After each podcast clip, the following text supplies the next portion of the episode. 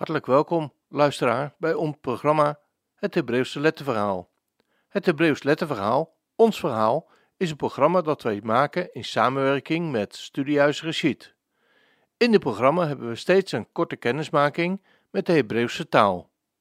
Het gaat niet om de taal op zich, niet om gegogel met letters en getallen, maar om de taal met letterbetekenis en getalswaarde als toegangstaal tot de Hebreeuwse Bijbel de schrift geworden stem van Israëls God.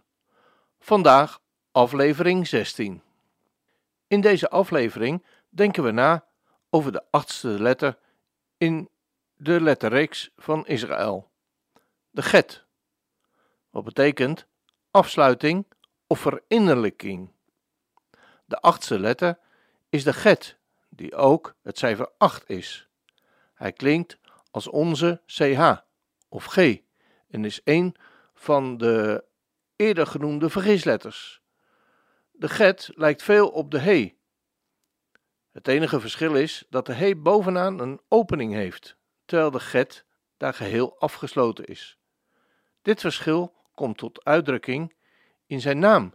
Get is een oud woord voor afsluiting, omheining, hek.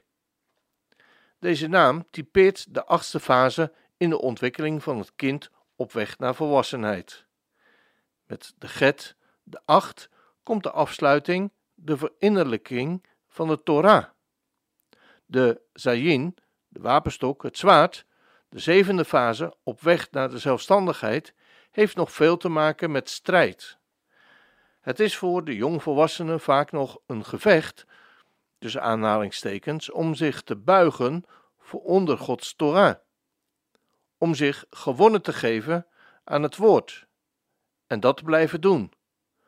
Want de grootste moeite is niet om bewust een Bijbelse levensstijl te aanvaarden, maar om daar ook consequent aan vast te houden. Met de get komt die strijd in een ander perspectief.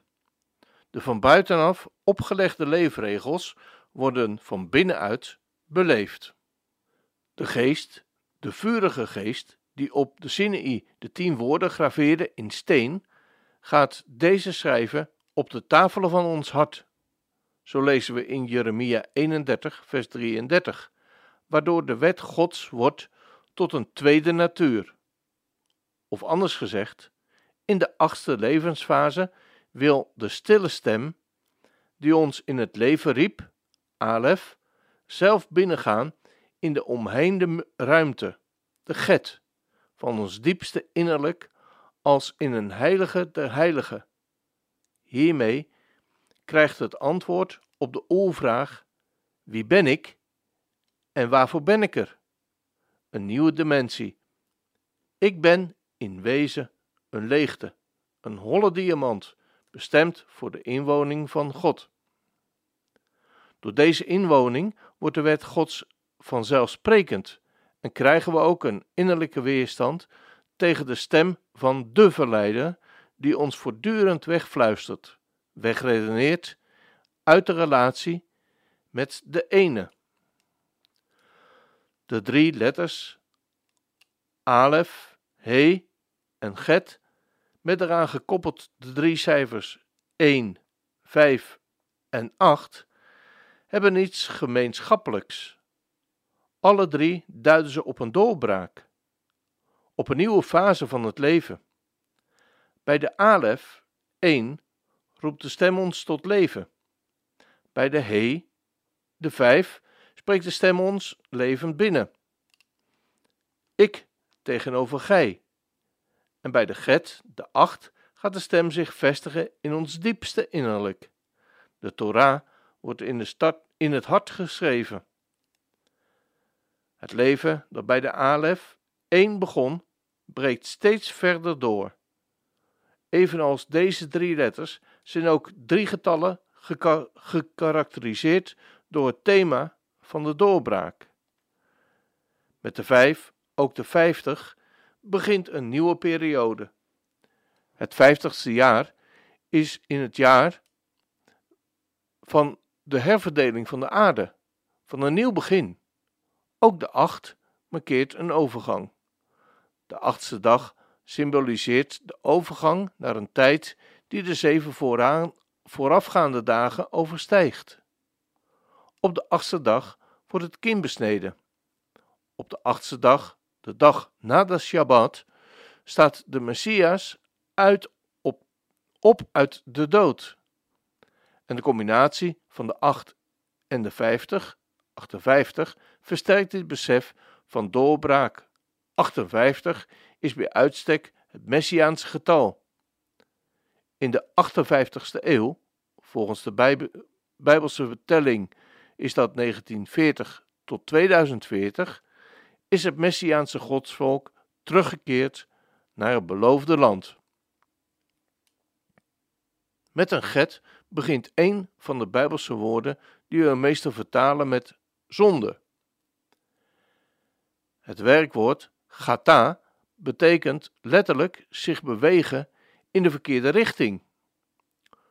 Zondigen is een richting inslaan, een weg opgaan waarop we verkeerd uitkomen, niet tot onze bestemming komen, ons levensdoel missen.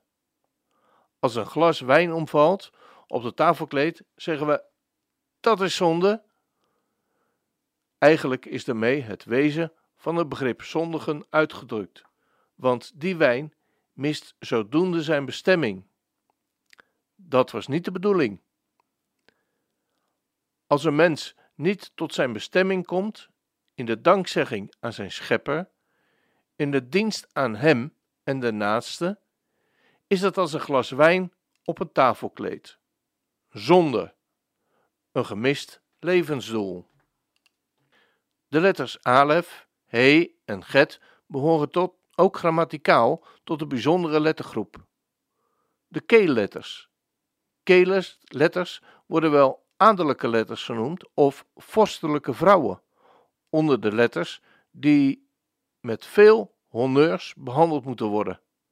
Ze moeten steeds geëerd of verwend worden, met de letters met meer klank. Er is nog een vierde adellijke letter, de ayin, 70, die evenals de alef bijna klankloos is. Samen vormen deze vier het geheugenwoord ahaga. Tot zover deze aflevering.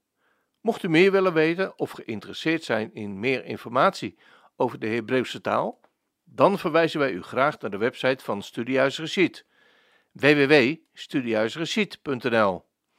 U vindt daar alle benodigde informatie om op een heel toegankelijke manier kennis te maken met het Hebreeuws. Nieuwe afleveringen van dit programma vinden plaats op maandag, woensdag en vrijdagmiddag om 3 uur. Voor herhalingen van dit programma ga dan naar www.radioisrael.nl. Radio Weekprogramma. Terugluisteren kan ook. Ga dan naar radioisrael.nl. Uitzending gemist.